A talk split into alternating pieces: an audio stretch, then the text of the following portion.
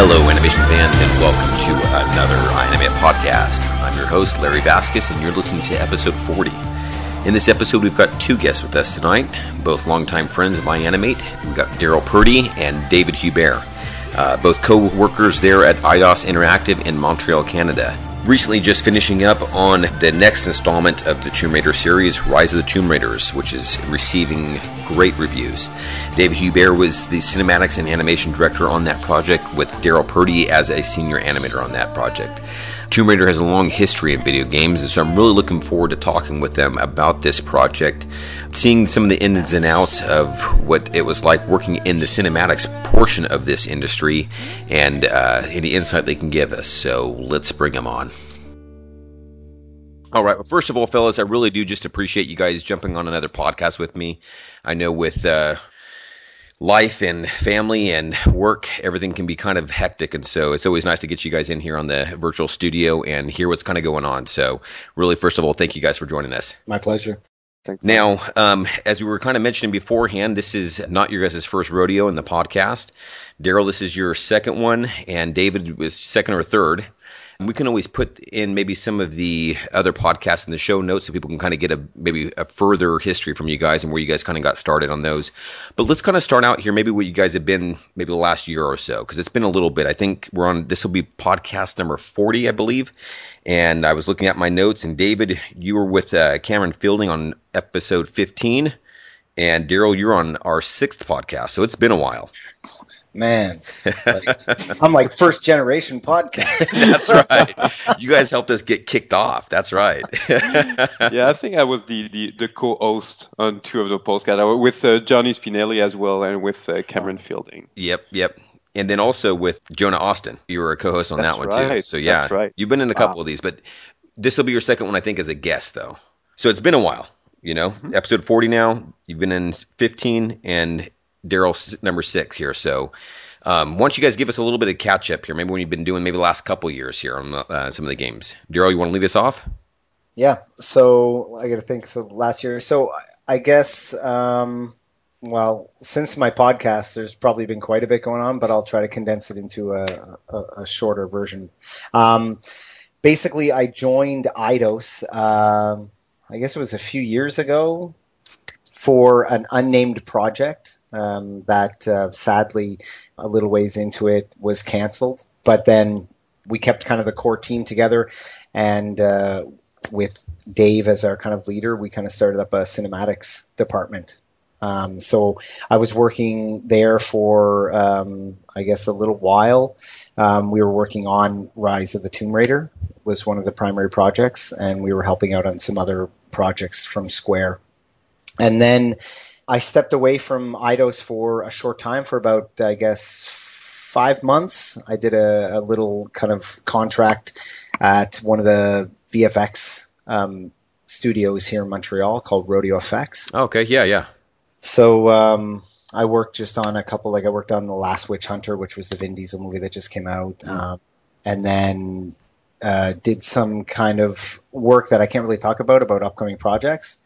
But then uh, Eidos contacted me, or Dave contacted me and said there might be a position if there that I might be interested in coming back. Um, and it was for, I guess, cinematic performance director is what it is. So basically, moving forward on our kind of next cinematics, I'll be kind of directing actors and overseeing the performance capture shoots. Oh, very cool. All of our cinematics. Um, so I've been back, only freshly back, maybe I think a month now uh, that I've kind of come back. So um, it was kind of nice though. I got to spend at least a year, I think, on Rise of the Tomb Raider, a little over a year probably, but um, I just didn't get to finish it out there because of the film contract. So gotcha. I'm going to come back to some questions here, uh, but David, what about you? What have you been up to here?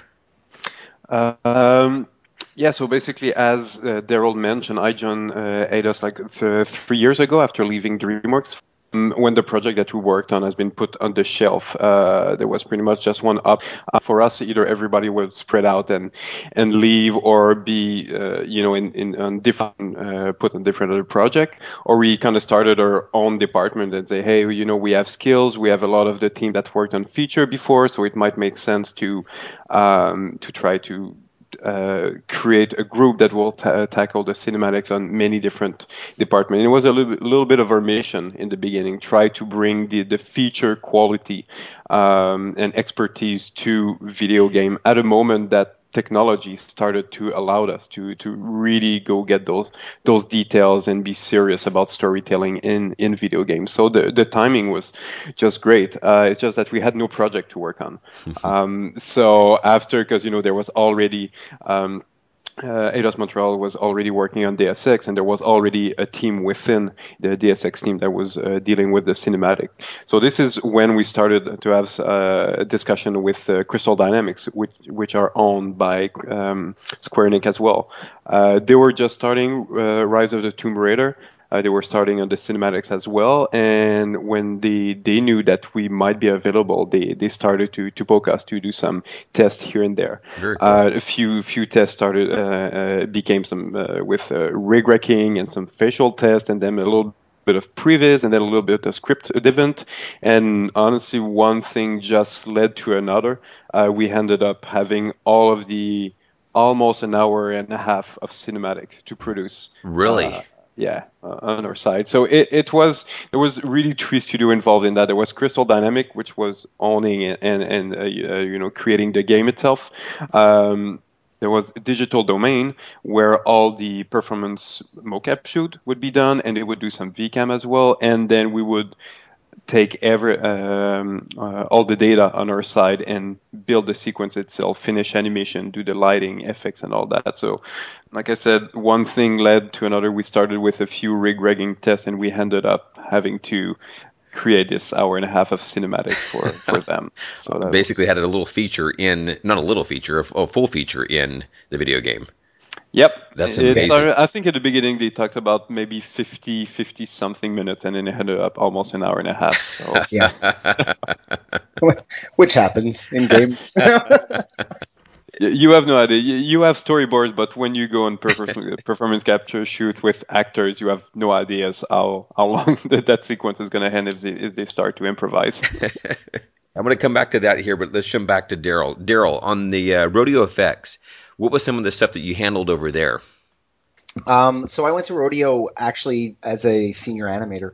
Okay. Um, so I guess you know, as Dave knows, it was a tough decision to leave Eidos at that Uh-huh. point because you know I, I actually loved the Tomb Raider franchise. I love the reboot that they did Right. before what's coming out tomorrow, Rise. Um, and you know what the work that the cinematic team was was doing was, you know, I would consider, you know, pretty much at the top of the the game for lack of a better term. You know it's really pushing the boundaries i think for getting across subtle emotion and all that stuff. So the the level of quality that Eidos was doing was was amazing.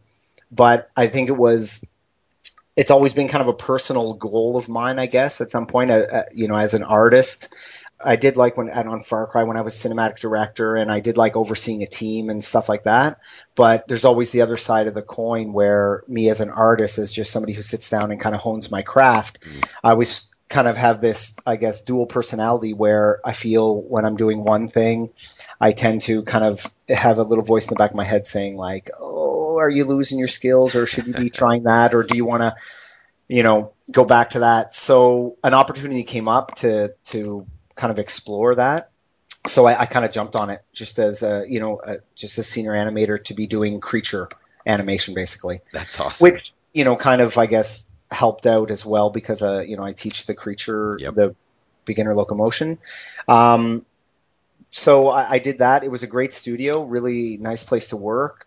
But I guess uh, the ADD side of me, uh, I realized uh, personally, I think um, you know at this point in my life, uh, I, I realized that you know what I, I think I probably was happier when I was directing actors, and that was probably one of the, the most enjoyable jobs I had on Far Cry. So when Dave mentioned it to to me that this might be an option, uh, it was really kind of uh, a no-brainer for me. Gotcha. Uh, to do that, I think is great. I love just the collaboration with actors, and I love uh, being in the performance capture volume and, and overseeing a shoot, which is uh, really something that's quite enjoyable. Yeah. So, well, one of the things I love about that, though, is kind of, I guess, on a twofold. One, like you said, you were going to hone your craft, and so that's admirable there. But the other part I love about that is part of the reason why we have instructors like you teaching at iAnimate is because you guys are in the day to day grind. And so for you to be teaching our creature class, going out and making sure you're honing your craft on that, it's just it's neat for me because now I know that you're bringing back that to the students. So that's really really cool. Thank you. David, okay, jump back onto this side here. On the cinematics department, okay, this is kind of intriguing to me. So basically, Eidos didn't have a cinematics department. How much convincing did it take from you guys to to develop this new department here? Usually the, the, the cinematic are handled uh, within each project. So each project they're gonna work on the game, but they're gonna have a few animators and a few technical animators that would handle uh, many things. But among the, those things, they will handle the cinematics this has the advantage that you know they, they know the tools they, they know the game itself they know the people on the floor. But each new game you kind of it's almost like you restart you have to redevelop the expertise uh, because performance and facial animation and all that really is uh, an expertise. So um, if you are a studio that has strong franchise with strong character, it totally makes sense for you to want to evolve and be able to learn and progress from one production to the other it's the it's David Anfossi directly, the head of the studio, that approached us uh, when our project has been put on the shelf, who asked us if it would make sense to start a cinematic department. Mm. So there was not much we had to convince at Eidos Montreal itself. It was more to convince Square Enix to allow allow us to you know have our own department, and obviously there's a lot, uh, a lot involved with that. Uh, we also wanted to build our own um, motion capture room, which we have today, and there, there was a lot of.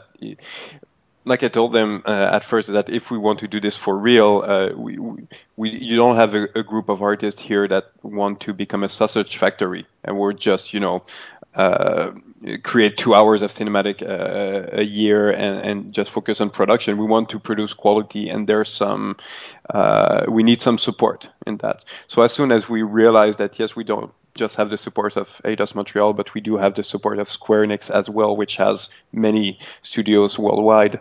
Uh, this is when for us it kind of okay now this is serious, and now it it it's uh, it, it's a big motivation for us to uh, to move forward so yeah so now that's the nature of the uh, of our cinematic department. We kind of attach ourselves on different production uh, and we're like this little team that is of outsiders that hey hi guys we're here to do your cinematic so what's the story here? What's the characters? All right cool let's do this. So that's a little bit our, our approach there. what's cool about that though is and i'm sure the the players realize it at some point but i'm going they're getting feature quality animators doing the cinematics now, and it's just I, what a bonus and plus I, am sure they're just now receiving. But I'm sure that's very visible once they get the cinematics and see that that maybe difference in quality too. I, I could I, I have a I think almost um, a great kind of experience with exactly what you're saying, Larry, because I had left when we were we were starting like passes on a lot of the data that had come in. So we we had already started to put certain scenes through, you know, quite a few rounds of iteration. Okay, but when I left, everything was still kind of in development, so to speak. It was at a certain level, but um, you know there was still room to to push it further. But when I returned about a month ago one of the first things is you know because I'm ramping up for the next project. So one of the first things was Dave sent me a link of like, okay, here's all of the the final cinematics. Have a look through them, you know. And I gotta say, it was really really enjoyable.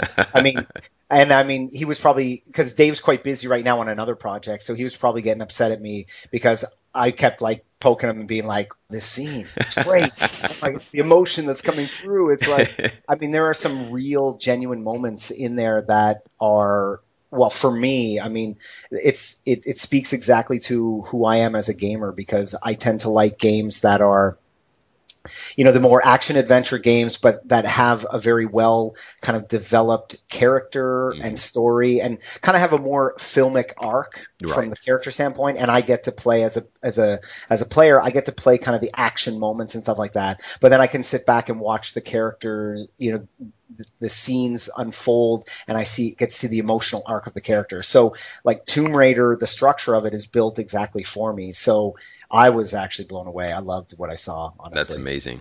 So, well, yeah, when you go back to being gameplay, though, it's not like you disconnect and go, okay, well now I'm playing the game. It's that same emotions that you just saw in the cinematics now carry over to you and now as you're playing the character. I can see where that's definitely driving even the action parts of that too.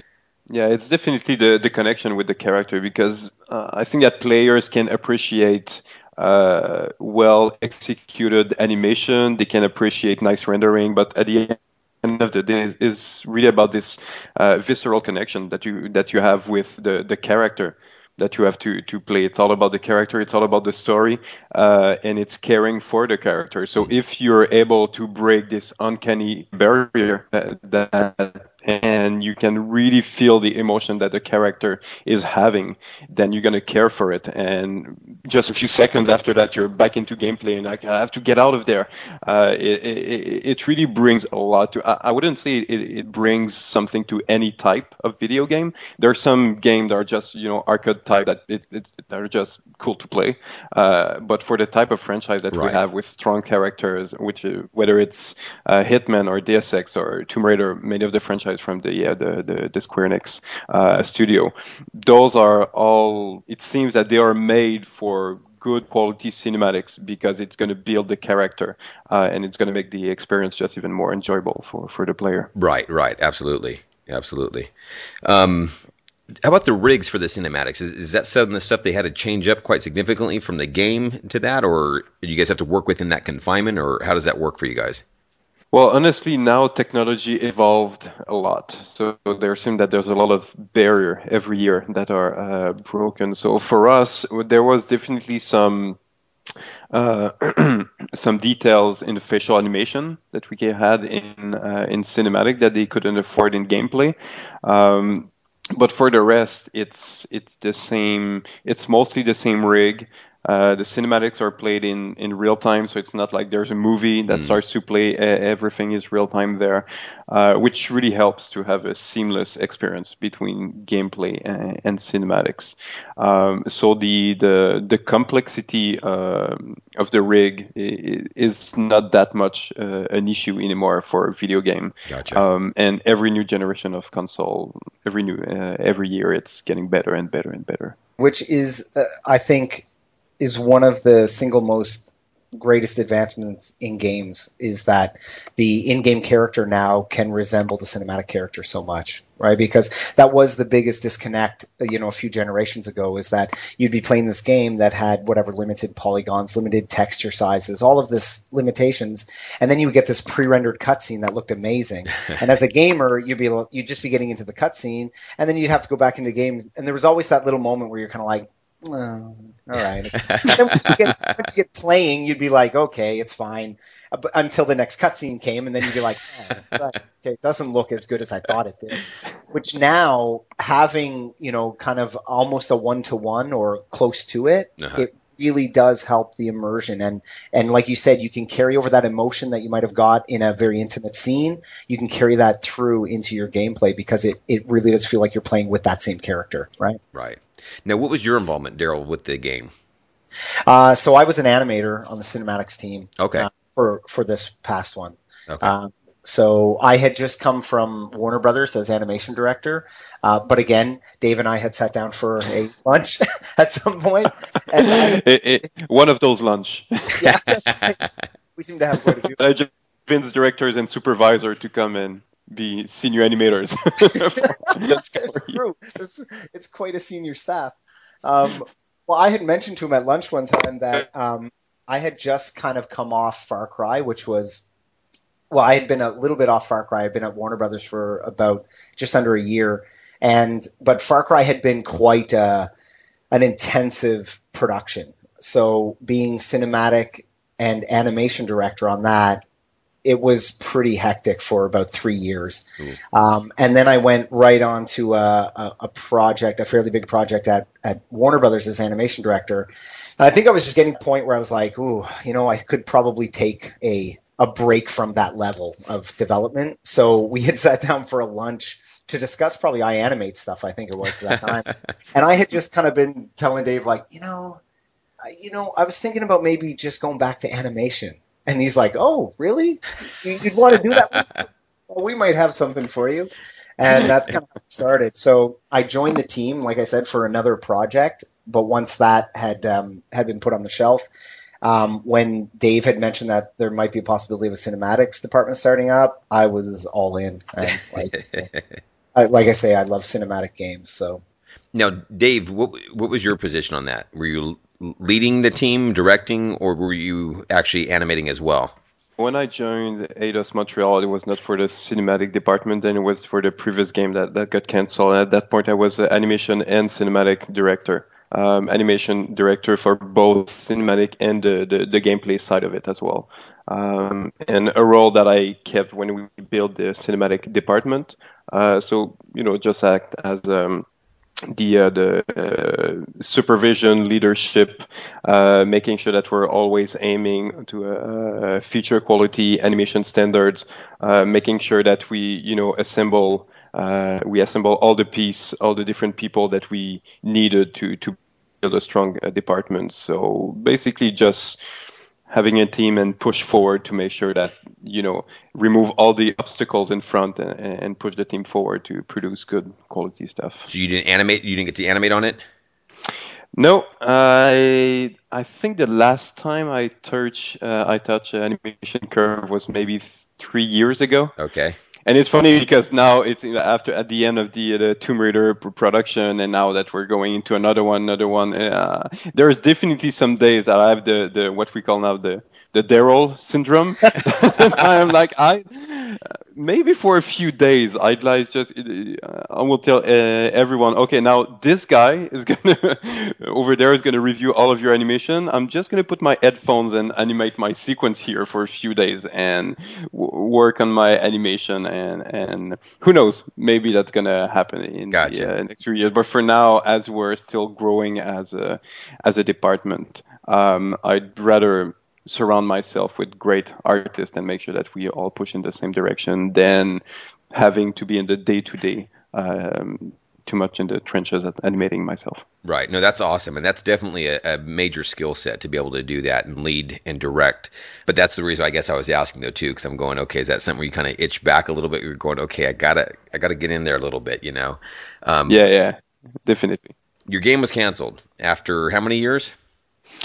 Um, I'd say it was maybe one year of production. Okay. okay. Um, so it and anyway, honestly, I, I, I, I, had enough discussion with Rick to know that game industry is uh, anything is possible. Okay, that's why I'm asking that because I'm going after it, a year it, of production, all of a sudden it's gone. You're like, what? Oh yeah. my gosh, there's worse ones than that. I know people who were on projects for like four years and then it was like canceled or something. I don't understand that. Is it just that much more money to get it out the door, and it's just not worth it, or?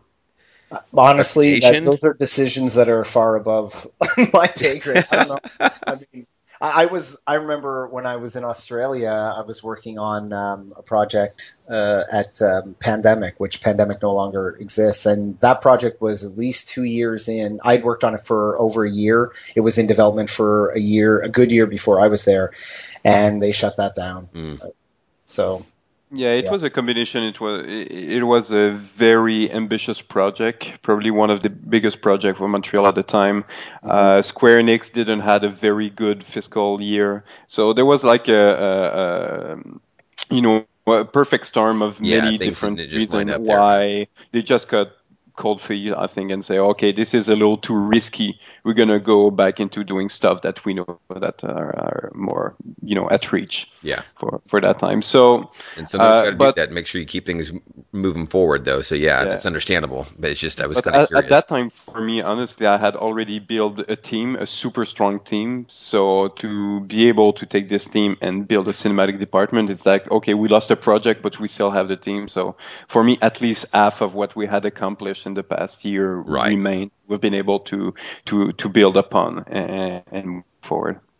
Gotcha. No, absolutely. Yeah, none of that stuff. I was just talking with uh it might have been Jason, um, and just talking about yeah, there's shots that I've done in practice and stuff like that, and you look back and you go, okay, I can't use any of that, but it wasn't a waste. You know, you take it for what you learn from it, and then you move on to the next stuff and and use what you learn Yeah. uh, moving forward. So yeah, it's never never a waste.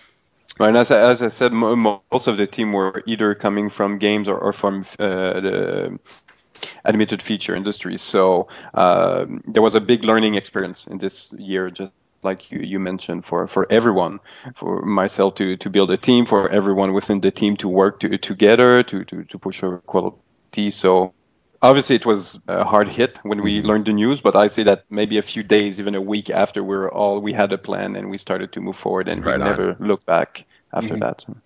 Now, getting the talent there in Montreal, is that something that's been relatively easy or difficult, or how's that been for you? Kind of like you mentioned, you're getting this team together. I know there's a lot of game studios there, and then as uh, Darryl was talking about some visual effects and stuff, I know that area is obviously growing, but at this time here, was that difficult for you to get good artists up there or uh, for your team? It was fairly difficult, although uh, with the experience I had in the, the network of people I knew in Montreal, I've been able to have lunch with them one by one.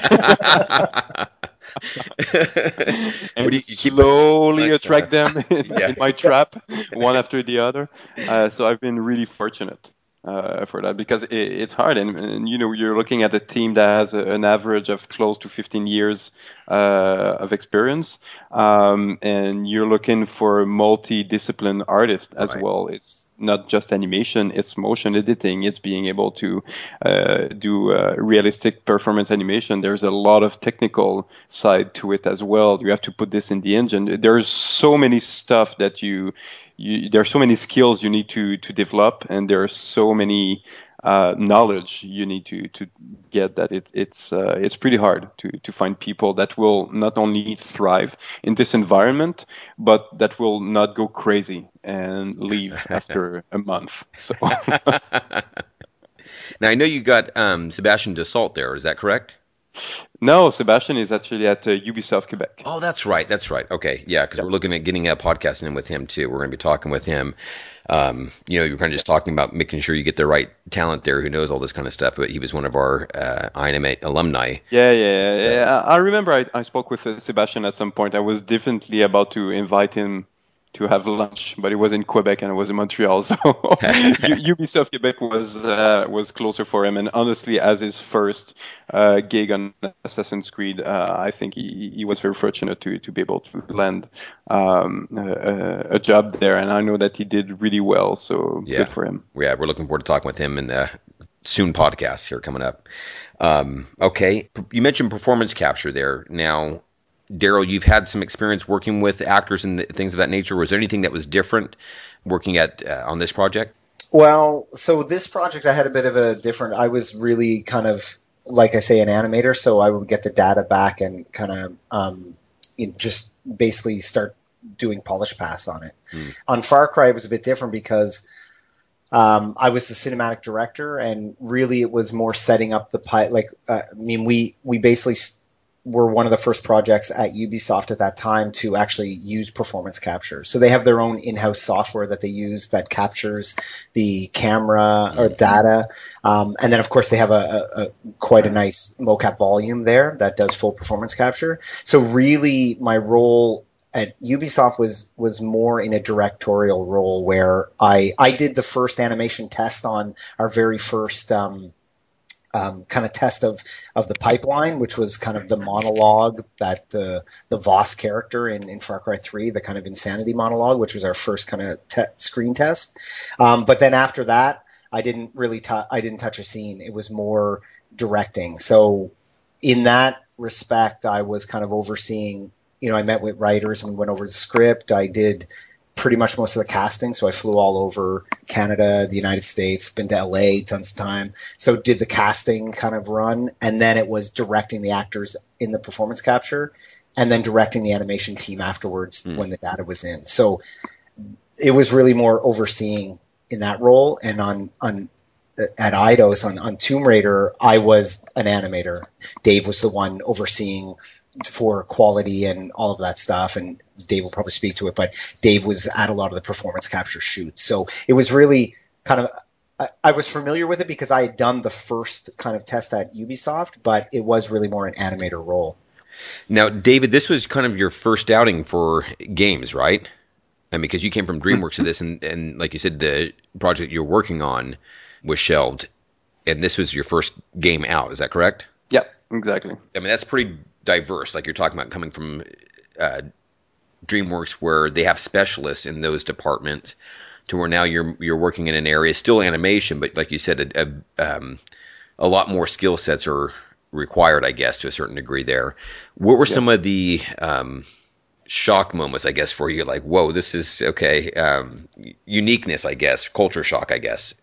Yeah, um, definitely. When we started on the previous game, um, what we, we we we had just time to finish producing before uh, the game got canceled was uh, fake game footage, which is basically we we take a five minute of what the game uh, should be, what we wanted to to look like, and we basically build um, you know, not even a cinematic, but uh, an animation piece of video that will, uh, you know, represent exactly what you want the player to to experience.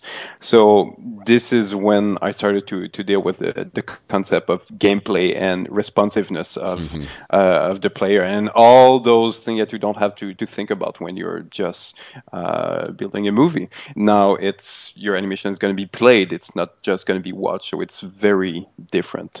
Um, Another thing that I very rapidly realized is just the sheer amount of data that we'll need to you. I mean let's just say okay 200 animation multiply by 20 something characters multiply by x and rapidly like okay we're how many zeros is there after the one of the animation that we have to produce? So this is where you're like, okay, we have good intentions here, but we'll start to have we, we, we should start to make numbers here to, to make sure that we'll be able to to to do it. Um, so there was definitely the, the, the ambition of the game and all, all the technical aspect of it.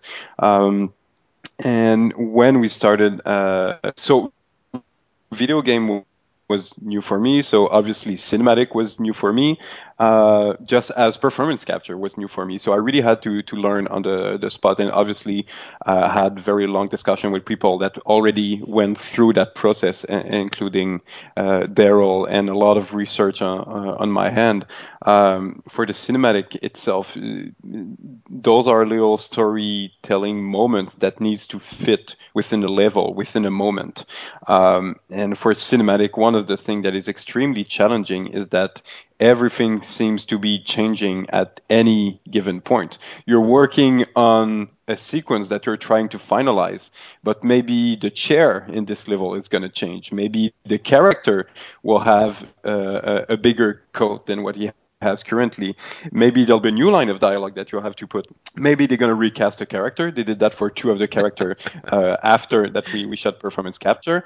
Um, there there's so many maybes that you never feel that you're stepping on you know on uh, hard solid ground. ground. It's always like okay something. It's the, the floor is always you know moving as you're uh, stepping forward. So you really need to try to keep your sanity at a good level and trying not to think about all this and see the big picture and focus on the details, but not go crazy by by everything that uh, that, that is going on. So that was definitely one of the moments for for me uh, for the cinematics. Um, and as for performance capture, that's a com- that's another beast completely. Uh, like I said, uh, everything so far uh, since I joined Eidos, it's always one thing that is leading to another thing that is leading to another thing. So one day we're just have the mandate to do some rig wrecking on a few facial rig. The next day I'm on the plane because I have to go and make sure that the actors are doing exactly what Crystal Dynamics wrote on the script and that we have to to, to interpret. So um, in video game you have the I'd say the, the, the, the, luxury to to you can change anything at any point because until it's in the box, I mean, three weeks from putting it in the box, you can decide that your character is going to be is going to have brown hair rather than blonde hair. Uh, uh, in this case, it would not have much effect for us, but you can do anything. Everything is real time. There's no renders. You, you can do it. Darryl, how much of the uh, performance are you are you taking? Do you guys are you guys using some liberty to to kind of run with it, or because of the amount of animation that you guys are actually using for the game, i.e., an hour and a half? Um, are you kind of having to stick a little more strict to what they did? You mean for Rise of the Tomb Raider? Yes. Well, I mean, we're taking pretty much the shoots that Dave was in on. I mean, it's all that stuff. So really, it's like Dave said. Um, you know, him being the person who knew exactly where all of these sequences came from. Um, by default, just by kind of, I guess, natural selection in a in a performance shoot, because you know you kind of your time is very precious in performance capture, right? Because it's very expensive for the obviously the actors, the talent. Um, uh, you know, if there's a performance director there, plus the just the mocap or the performance capture space and the crew, it's quite expensive. So you want to have somebody there that knows exactly what's going on, right? From a from everything from like Dave said, from a blocking standpoint, from why this scene is even there, where they're coming from, where they're going, all that stuff. So I mean, I think that's why naturally Dave just became kind of that go-to guy being at the shoot. We're using pretty much all that. I mean, of course, there's reshoots that have to happen sometimes because if the if the um, if the script changes or something like that. Because you know, even on Far Cry Three, you know, you can say at some point that you have a locked script, but the as Dave kind of alluded to before about game development is, um, you know, it is very malleable um, and a lot of times when you're when you have a plan for for whatever a level or the way you think it's going to flow once you get that level up and running and you start to test it a bit you might find that it's not really paced the way you want it to so you need to switch some things around but switching those things around in that level may throw off the narrative as well so maybe now this scene that was going to be here at that time is not really appropriate so now they have to go back and go okay well actually we need to hit another emotional moment here so maybe we need to rewrite this scene so mm-hmm. then then sadly you get a rewrite, and now you have to organize a, a, a performance capture shoot for that, mm. right? So, I, I, you know, I kind of laugh sometimes when when when people say that oh the script is locked because every game I've ever been on the script has never been locked and the game has never been completely locked until very late. Um, and I know it's frustrating to some people. I think I've been in games now on and off over 10 years. So I, I just, I, I, think it's kind of in me now. I'm just kind of used to it. Mm-hmm. Um, and, you know, that may be a bad thing. But um, I, I, guess the, the only way I can think of it is when, I, when we were on Far Cry and we were doing the performance capture, the only way I could describe how I kind of directed was well, and Far Cry was a bit different because we we did let the actors have a bit of liberty, right? So we let them improv a little bit. Um, now this took this did take a bit of convincing to kind of the the you know the producers and the people on the project and also especially the writer the the head writer because you know it, it is very it's a very delicate situation you know a writer pours a lot of their heart and soul into what they do right and i'm sure as they're writing it if anybody's ever done a little bit of writing when you're writing something you tend to be as you're writing dialogue or you're writing a scene, you're you're voicing those characters in your head and mm-hmm. you're hearing those lines said a certain way as you're writing them out. Um, so then to go into you know a, a rehearsal or per, you know a, a, performance capture with with actors, and then for the director and that was me at the time to be like, okay, you know, let's try something new with this, you know, mm-hmm. and you know and you know, we would give them like in rehearsal, I would give them quite a bit of freedom. I would say, look, uh, here is the intention of this line, and here's the, the here's what we need to hit emotionally, but you say it how you you feel the character would say it. Mm-hmm. And so we'd kind of do a little bit of that for a while, and we'd hone that in in in rehearsal. Um, and then when we got on the shoot, though, I would still allow for a little bit of um, a little bit of kind of ad libbing if the actor was comfortable with it. Some actors aren't. Like I, I worked with a couple actors who were just like, no, I'm just going to say the line as written. Okay, cool. And then even sometimes you know, I had an actor that's like, I just want you to tell me how you want it delivered, and I will, I'll hit those beats. Huh. Like, uh, okay. But then I had other actors who were very comfortable improving and very comfortable just kind of getting into the emotion. So Mhm. in that case, as a director, I'm just there to get them to the emotion that I want, or Uh-huh. the you know, and then they're going to deliver what they deliver, um, which I found very exciting. But it was a, a delicate situation with the writer, and I, I I still work with this writer today, but he's he's actually at Eidos now. But um, but the he, idea he is had a lunch with Dave, right? we did have a few moments at the beginning of the project um, where you know it was a bit tense, but I think it was he came to a couple of rehearsals, and I just simply told him like you know this is what we're going for, okay? And I, I just want you to have a bit of an open mind. I know they're not going to hit every word that you have, but I hope that the emotion that you wanted to get through in the scene is still going to come through in these characters. They're just not going to say the exact words that you put on the yeah, page. yeah, And so once we did that and he saw a couple of our screen tests and he liked it, yeah. Then it was great. Then then he was at the shoots and if we did do a line change because it's very important, he would be there to record the line change and we'd update the script because again in games it's a lot different. That script has to be propagated then to the audio department which has to be localized depending on how many languages you're Ah. going to do. Yeah, yeah. So then that that final script. So eventually there is a final script that has to be transcribed into multiple different languages, and so all those lines have to be um, accounted for. Even if you ad lib on the day Right. the shoot, the script has to be updated. Um, so it was a little bit more work on Far Cry 3 to do that, but I, you know, I pretty much I stand by the the results because I think we got some really interesting characters. But again, we were really focused on the characters being interesting because we couldn't have interesting camera angles. We couldn't have an interesting edit. We couldn't pace a scene that way. We had to pace it really verbally and with the actor's performance. So it was in that way it was a little bit more theatrical in that, you know, like so like, you know, you're looking at a stage and here you're um so so it's it's interesting because you know that's kind of the the the jump off point for me as a director when I'm directing actors is I go first try to get emotion the emotional beats and then we'll worry about tightening up the dialogue and all that stuff to get it kind of where we want it to. But Yeah. you know ideally if the writer is is okay with at least the you know of course you don't want them to say anything right? You need them to still pretty much hit the you know the, the right lines but if you can give an actor i find a little bit of freedom they're going to give you More ten thousand yeah. things. better. Yeah, I mean, if you just if if you they know like it's a safe kind of place where they trust that you're not gonna get mad at them if they miss one word or two words, and and you know it's great. I mean, once once they kind of feel free to do that, you get them emotionally engaged. From my experience, anyways, which is which is magic.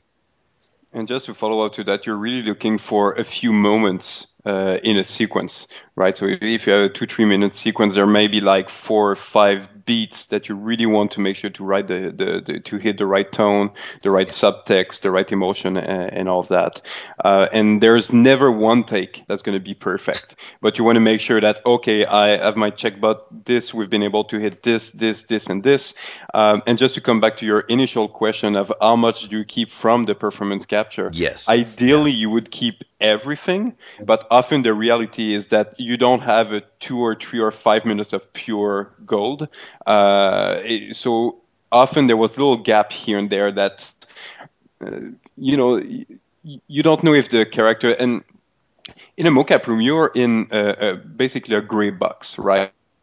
Theater. There's it's it's hard to immerse the the, the actors. So sometimes you just feel that he really hit the right beats there, but for this 30 seconds, he seems like he's just zoned out and he's looking at the gray wall and there's not much going on there because you know it's maybe the other actor that was uh, performing but then you you bring that you create a cinematography and you realize that you know actually what is important there is not that much what this actor this character is saying but the reaction of the other one. So you frame the reaction of the other one but he's doing nothing. So like so those are the moments that you say okay now let's put that in the hands of great animators. And okay. th- there was one of the notes. I had many different notes that were like two or three words that were coming often, uh, very often. But the the uh, add life note was at the end of the production, every animator understood that okay, I need to put more eye darts in there, maybe a blink, mm-hmm. maybe a half blink, a little a little look inside uh, as the character is you know figuring out uh, his thoughts and then looking reconnecting with the other character. Um, this is something we had to do a lot, and even if the performance ca- uh, capture technology that that we had was pretty good. Uh, when you have the right camera angle, and when you have the right lighting and all that, everything is seems a little bit different mm-hmm. depending mm-hmm. of the angle that you have. So again, you have to readjust. There's not one shot of the hour and a half that we don't have animators that went back on it either to improve what was already in there or to literally change completely mm. what, yeah. what was there. So so ideally, you could everything from performance capture, but the reality is that you either have to improve it or change it on the fly as you're moving forward. So just other- as the anime, or sorry, just as the um, performance actors kind of have some liberty to work within that, the animators have some liberty to work within. Oh, so I mean, there's tons of animation. Like, I mean, I always thought like on on Far Cry it was the perform the motion capture and the performance capture got you 70% of the way there okay. maybe 70 it got you a really nice starting point mm-hmm. and then there was just the same blood sweat and tears that an animator puts into feature work they mm-hmm. put into this to to bring it to that final that, polish there huh yeah so okay the animators are worth their weight in gold to get that that performance yeah Gotcha. So uh, as you said, Larry, just as the actors can, you know, give, uh, bring to the shoot, the animators will bring as well. The, the challenge afterwards is just to keep, you know, uh, a very well-defined sandbox in which they can play. Because the last thing that you want is that your character goes off model, uh, off model, because each animator decided to, I don't want to say improvise, but improve in different direction. Right, right. Uh, it might be really well executed but this is not the character right. and the player will definitely notice it. So we want to make sure that we have some guidelines that every animators are following and playing within those boundaries. Well that kind of gives a, a, a nice segue here because this is rise of the tomb raider. Is this the second game of the reboot? Yeah. How how is that working on this one here? Because that's a obviously it was a, a, a well-known franchise so i know the first reboot was a big plus for the for the franchise. But now you guys are following up on something that's successful here. Yeah. How how was some of that stuff established for Lara Croft in this reboot that you guys mm-hmm. had, or that you guys modified for this game here? Well, honestly, we're in a great position because, first of all, we had the opportunity as our first project, as a new department, we had to work on a franchise that had a very good first game a few mm-hmm. years ago. Uh, but the cinematic were definitely I would say not uh, one of the, the, the, a high point in the game, which means that you know the, the, the story was interesting, the character were interesting, but the execution of animation itself and rendering and all that could greatly be, be improved with not only the new generation of console, but you know, uh, uh, you know, just a mindset of how to, to to to push our quality. So we knew that it was a terrain on which we could really improve something that was already uh, working well. And as for Lara uh, herself, uh, they updated uh, the the model, you know, to fit the new standards of quality.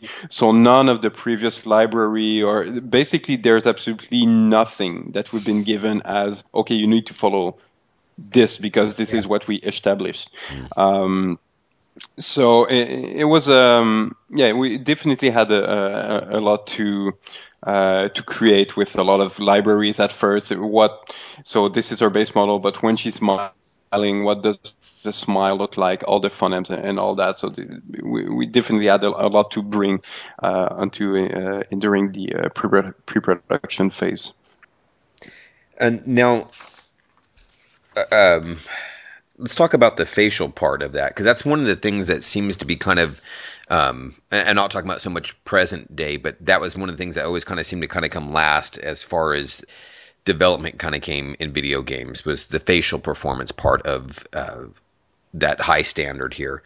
Um, and I haven't got to see a whole lot just yet, obviously, because the game comes out tomorrow, and I've, uh, but I've seen some of the trailers and stuff like that.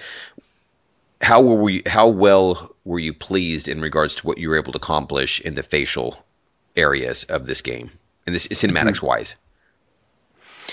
Um, well, we talked a little bit about some of the uh, oh shit moment that yeah. I had uh, along the time, but definitely one of the base, best uh, moment on that production is when we saw the the first uh, finalized sequence that we had produced, which is one that uh, uh, Johnny Spinelli, one of our creature animator, who That's used right. to to to be with us at Eidos before uh, he moved at uh, ILM on uh, Jurassic World. Uh, he was the animator on that sequence, mm. um, and it's one of the sequences that we, we can see in uh, many different uh, teasers and, and trailers. It's when Lara is being put in, in prison, and there you have this moment that she's looking out of prison that she hears some some scream. I'd see this entire sequence, the performance, the rendering of that, and this is the, the, the first sequence that we that we finish, and for some unknown reason that sequence never changed mm. during during mm-hmm. the entire mm-hmm. production so when i saw the quality of that performance the quality of performance the quality of facial animation and rendering this is when i said okay we we have something here Very cool. Uh, and now our goal is try to get this that we've been able to accomplish as much as we can on the rest of the um, of the show so i'd say there's there's a lot of moment that I'm really, really uh, pleased with and I'm really satisfied with. And and often it, it's just those little, those little moments in close up, but you feel that you have a real, you know, uh, living character in front of you. So for me, those are the most satisfying um, uh, moments. Now you said, oh, go ahead, Darryl. Oh, I was going to say, I couldn't agree more. Honestly, I'm I, like I said, coming back, taking a bit of a break, and then coming back and seeing some of the stuff there. Um, I was blown away, honestly, because you know, again, when I was at Ubisoft, the first person camera angle was really difficult because you were in a close up or a medium shot all the time on your character, right? and you know, it was last generation console, so although we were getting nice results, we were nowhere near what we can get now. And coming back and looking at the cinematics now, I agree with what Dave said. Like, it's the close-ups on on Lara specifically because she's a very appealing character. Mm-hmm. But the close-ups are some of them some of the greatest stuff, right? Mm-hmm. It's just there is some real moments in there where you you feel you know genuine emotion and and and subtlety of of like emotion as well, which uh, I was blown away by. I was like super happy because it's like Dave said that first test. That was an oh shit moment for me when I when I saw when when Johnny had completed it. You were really like, you know, we we might be able to do this. it's possible. Can we do it for an hour and a half? but no, uh, uh honestly, until that point, we were just pretending that we would be able to do it.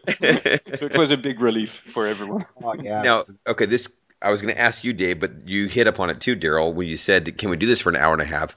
What is that biggest hurdle? Is it the the uh, um, the budget, or is it the amount of time, or what is that there? Well, I, I mean, Dave could probably speak more to this, but it's probably a bit of everything. Um, you know, I can only speak from my experience um, on Far Cry. It's like you. I hate to say this, but at, one point you kind of it's it's like a, a parent that has to pick their favorite child.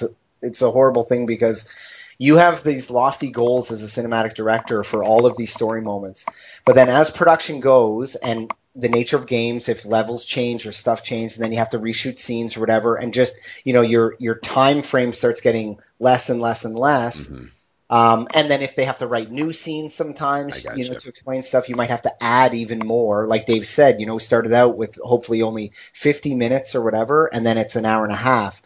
Um, but at one point I found you had to kind of um, be very pragmatic about how you approach certain scenes. Mm-hmm. And what I did is, you know, I really just kind of got together with the other directors and said, okay, what are the the top whatever 12 scenes that have got to be like marquee scenes mm-hmm. then the next have to be at a like at a great level and then so on and then you by you know, just the nature of the beast, you have to at some point let go of some sequences before they're at the quality that you probably would have wished they were. Because Gotcha. you know that, you know, o- o- on an arc, a story arc, these may be the scenes that are maybe less important. And I'm, you know, I don't like to say less important, but at one point you kind of have to do that. And I think right. any director would have to do that.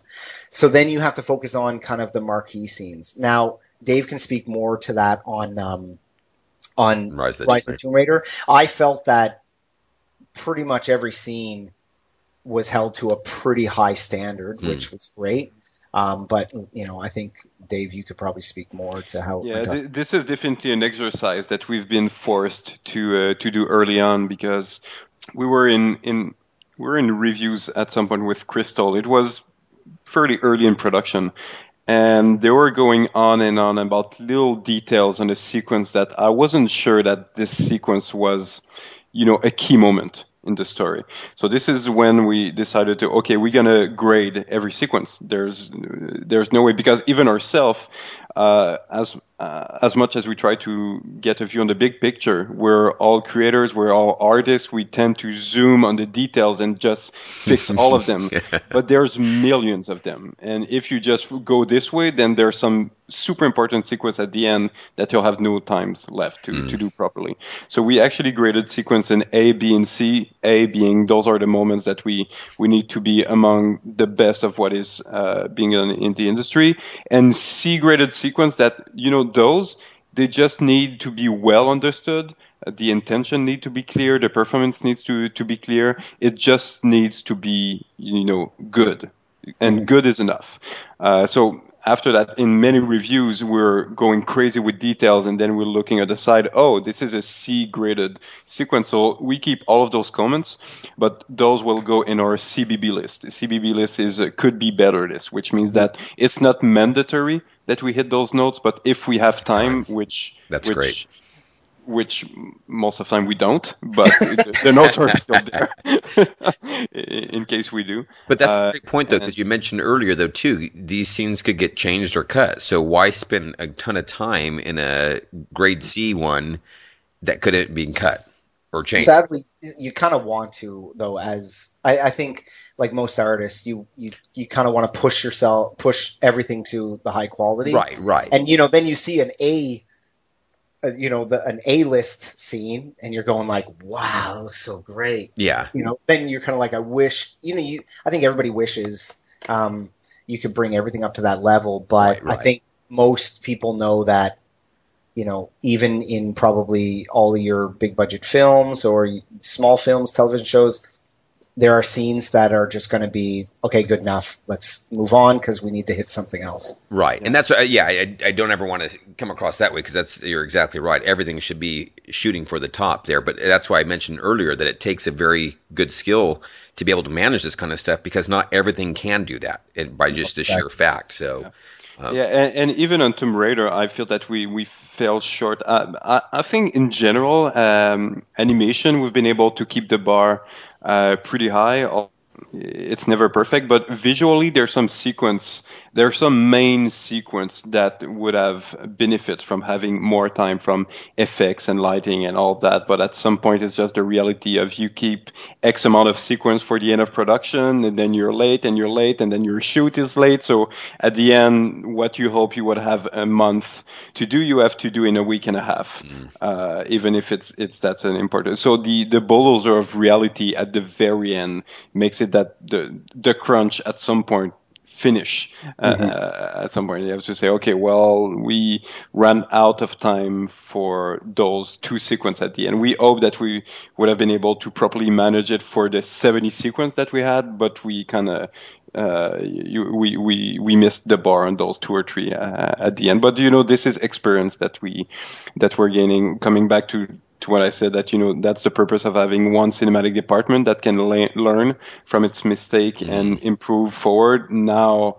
for the, the the the next game, this is definitely something that's going to be uh, on our radar way sooner. That okay. How do we manage our time and where do we put our efforts? Something that is really hard in game as well is that something that uh, uh, Crystal uh, asked us is to provide f- a finalized sequence pretty early on. uh, which is a, a, good idea to establish benchmark sequence, uh, benchmark quality for the sequence, and to prove that we're able to do it. But that's a very good idea if you don't change your story, which is something that didn't happen. so there was a lot of trying to do the final polishing and then half of the sequence, and that, mm-hmm. that happened to one of the, the, the sequence of Larry, a sequence that Lara is jumping underwater, and all this 100% keyframe animation of Lara struggling underwater, getting out, coming back in. And then at the end of the day, they said, "Nah, no, we're gonna cut." She gets into water, back to gameplay, and yeah, uh, I know. And, at, and, and at the end of the day, it was not even animation; it was just for the lighting and effects. Effects would fall short, so they said we don't have time. We cut ah. half of that sequence. Yeah, that's rough. So yeah, so that's why for the for our upcoming production, as much as we can, uh, I hope that we'll be able to work in a more layered approach. Like ideally, you have your final script, although that doesn't exist.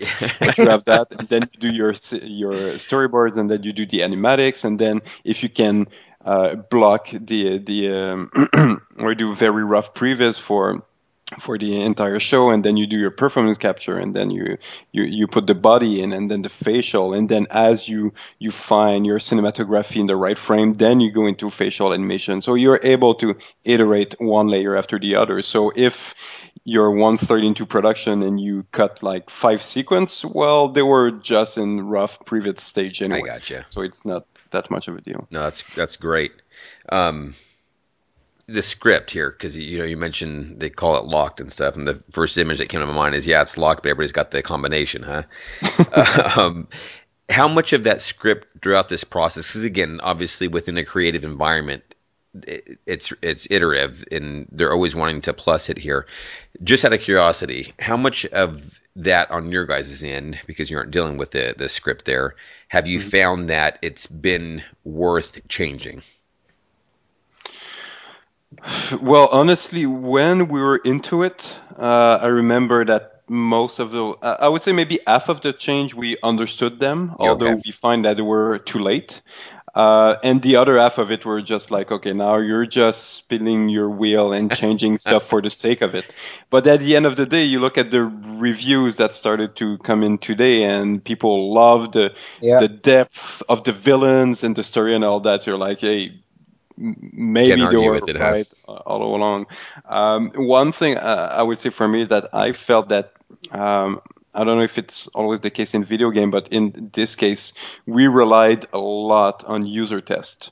And there was a, a danger in showing sequence that were too early in production to show that were a little unclear, and you would get feedback based on something that is not completely finished uh, which often is unclear. So you're going to get feedback that, oh, this is unclear enough. So production will tell you that, oh, we have to over clarify it with, you know, more lines and, and more uh, of that. So mm. there's, so I understand their point that for them, showing sequence that were final were was too expensive if we're just going in the wrong direction at the same at the same time at some point you have to trust the the, the team that you have uh, with you as well because there's some sequences that were super unclear user test hated them uh, but with the the chaos of the production we've been able to hold on to it and finish it.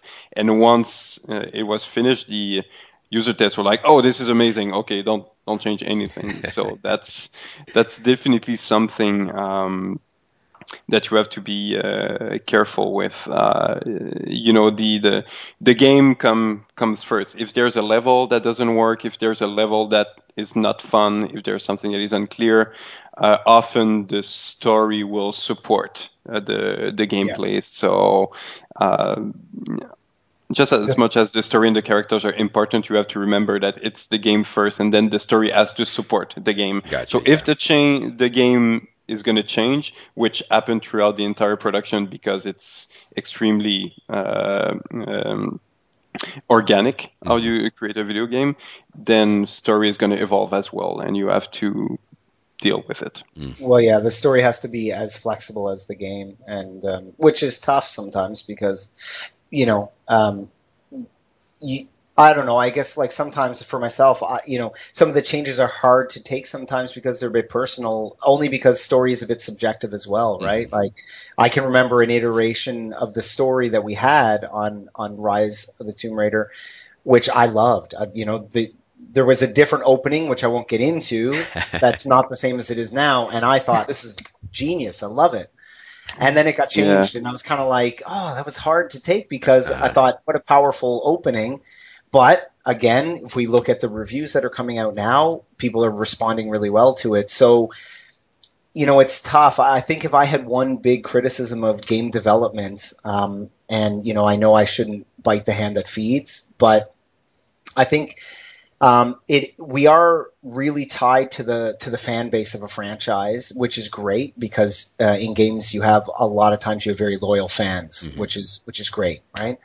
But at the same time, it can be a, a bit of a catch 22 because there are so many user tests and early user tests um, before you've actually probably even really like let's say you have like a, a, story or or a concept in mind before you've probably even really got to flesh it out and and examine it truly the way you want to it goes to playtest and if it gets negative feedback, the one thing about game development is um, it is still a bit reactionary sometimes, where it's like, oh, that didn't test very well. Uh, okay, we should change things. Rather than like, okay, maybe we'll iterate on our idea because it wasn't clear. Mm-hmm. So let's try that. It tends to be a bit more like, no, no, we got to change this because they don't like our idea. Mm. And that that would be my biggest um, frustration with games is that in one respect, it's great to be flexible, but on the other side, you know, sometimes I think we abandon right, what right. may be strong ideas sometimes because we're reacting to negative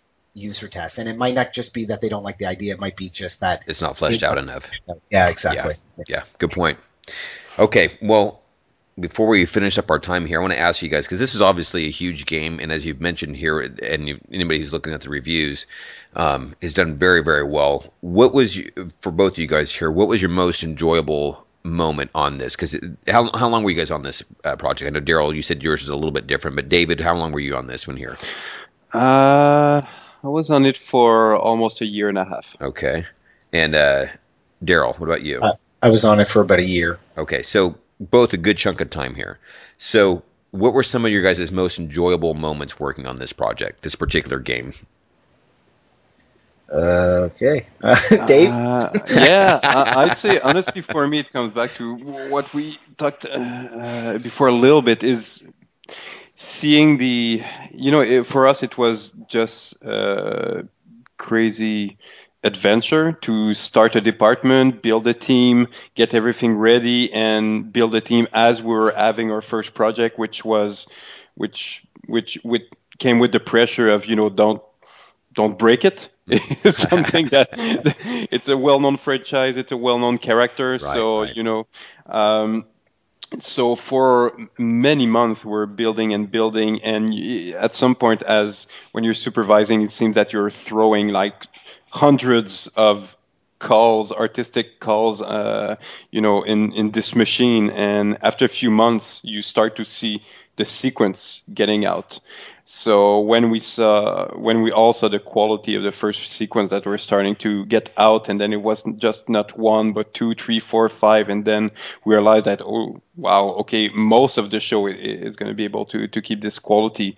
Uh, it was a big leap of faith to to say that for a few months we're just hoping that we knew what we were doing, and then to finally realize that yeah, not only do we know what we're doing and see, but it seems that weeks over weeks we're improving and we're raising the bar, and I think that this will be recognized.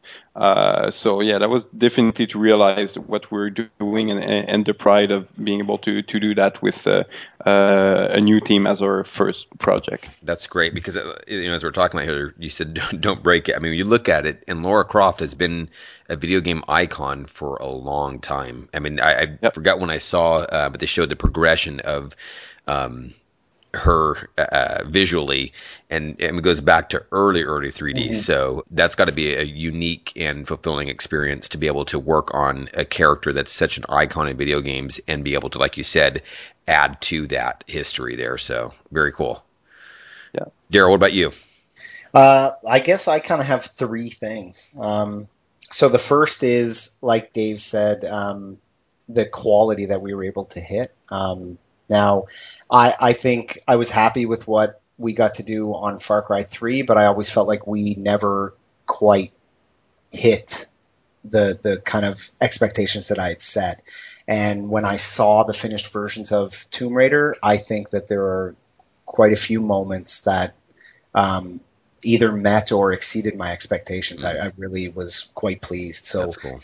Um, the next thing would be the team. The team that Dave has kind of put together was a huge part of it. Um, and you know, this being I'm back for a month now. Um, and I said, you know, a, a, big draw was being able to um, work with actors and direct actors again. But another huge draw was to come back to the cinematics team at Eidos. Um, you know, it's a very close knit group mm-hmm. that likes to have a lot of fun. And what I would say is they were all experienced, and I think the stress level is managed really well on that team. It never feels like it's a chore to be there. Um, so it's it's truly a pleasure to work on that team. And then the third thing that I probably really enjoy, and I, I think Dave will remember this, that when we were starting up the cinematics team, there was potentially two projects that that some of the animators would be going on to, and I, I went to him right away and I said, I want to go on Tomb Raider mm. because this is a project that I really want to work on. And it it it was partially because maybe the legacy of Tomb Raider, and I played some of the earlier ones, but uh, it was much more personal. Is that you know I have a little girl and a, a little boy, and to work on a game that has a very strong female protagonist gotcha. is something that I think is very important to me, and, and not only important to me for my daughter, so she has you know, one day, although she can't play the game, obviously, right? Uh, yeah.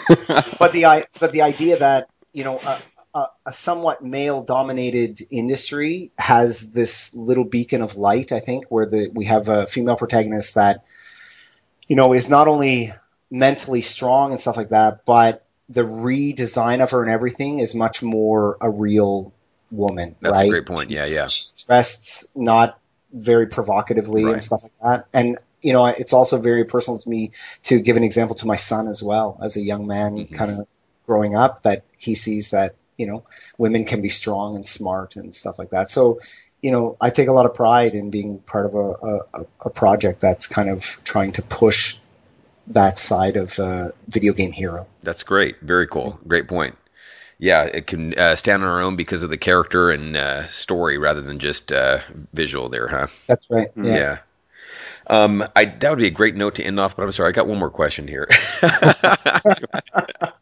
you mentioned the stress level. I just out of curiosity, what would be some of your guys' advice in, in working in that production type environment where, as you know, you said uh, things are changing and you're having to let things go, and or your things are changing and you've got a short amount of time to work on something. What would be some of your guys' advice working in that kind of environment and keeping your head on? Um, I'd say. F- for our team specifically, I'd say it's definitely to surround yourself with people that that have the ability to deal with stress. Um, I do think this is definitely something that you can develop over time, but this is also something that you're born with, uh, I guess, in, in, some way. So um, it definitely helps if most of the team or at least people in charge of uh, supervising or leadership uh, are able to absorb. And you know e- even if there's some stress we kind of create a little umbrella over the the rest of the team. So they won't even if there's some there's some stuff that they're not aware of that would stress them we might not tell them un- until it's fixed and then tell them afterwards. So mm-hmm. it's to manage that stress uh, within the team. Um, i would say to have an experienced team is definitely something that helps help as well because after 10 15 years you've been on other production. You know that there's always a way out. The project will always uh, finish and and so you know you had other experience that you've been in very uh, at the bottom of the barrel and you've been able to get uh, you know get back up and, and, and move forward. Um, and I'd say it's also just a question of uh, perspective. I mean, at the end of the day, just go go for a walk, just take a step back, go and whatever, and remind yourself that you know we're not surgeon, we don't have people life. uh, we're creating entertainment. I mean, yep. worst case, it's not going to be as great as you hope as it would be as a piece of entertainment. So that's really what is at stakes here. That's a great point. Um, so yeah. it's really not that much uh, of a big deal. Now we're all creators, we're all artists, so we thrive and we stress over little meaningless details. that's our job, and that's what we have to live with. but as long as the minute after you remember yourself that, you know what, it really doesn't matter. Yeah. That uh, at the end of the day. Gotcha, Darryl. What about you? You've been yeah, well, for a little bit here. It's funny because that's my wife likes to call me the tortured artist because I am that person. I kind of stress over the whatever those little details. Um, but I don't know. It sounds a bit cheesy, but I think you know the biggest thing I can say, especially from well, I think in any almost creative field, um, is that you kind of just have to relax and embrace the chaos mm-hmm. because, especially in game development, it's always going to be there. And um, you know, I, at the height of the, the, the, the, craziness on, on Far Cry, I remember talking to my or my um, assistant animation director and just kind of telling him like, look, you have to be willing to come in each morning and ha- ha- take the first 15 to 20 minutes and assess what are the five priorities of the day. Mm. And then you need to attack those priorities with all the vigor and, and kind of intensity that you can, knowing that tomorrow when you come in, there are going to be five other priorities, and those ones that you did yesterday are probably going to be forgotten. and then if you do that and you just keep going, one day you're going to wake up and there's going to be a product on the shelf. Very cool. Hopefully, it's going to be good. So I think it's just you do have to kind of relax, and it all it's all part of what Dave said. Just yeah. you know, remember, it's entertainment. It's going to be chaos surround yourself with people who, you know, want the best for the project, and you know, you're all in it together. Very cool. Yeah, and, and honestly, there are so many stressful situations that you can be into, but you know, just you know, just in your ability to be able to figure things out at the end of the day. You know, we you've been every problem, everything. There's not only one solution, but there's many solution. Uh, don't stress stress with it and just believe that you'll be able to find a solution and and and move forward. Awesome. Don't be too serious. Yeah, Don't yeah. take it too serious. Obviously, I can't help with that joke. Very cool, guys. Well, I really appreciate you guys' time on this. It's always neat to kind of get, you know, like we've mentioned, we've had you guys on before, but it's always neat to get a, a new and current perspective, but also you guys are in different positions or doing different things or, in, you know, so it's always neat to get a, a updated progress reel for you guys. Guys, check out Rise of the Tomb Raider. Now, this is for uh, what systems or system? It's uh, it's released at first on Xbox. It's uh, exclusive on Xbox, and it's going to be released on other platform at some point. Later time. Uh, I don't know what. Yeah. We leave yep. that to the marketing. Gotcha. Okay. Exactly. well, check it out. Uh, again, guys, thank you so much for your time. Thanks, Larry. Always a pleasure. Yeah, thank you. I'll see you on podcast 80 Seven. There you go. All right, take care. And again, I shall rise, oh, well, I shall rise.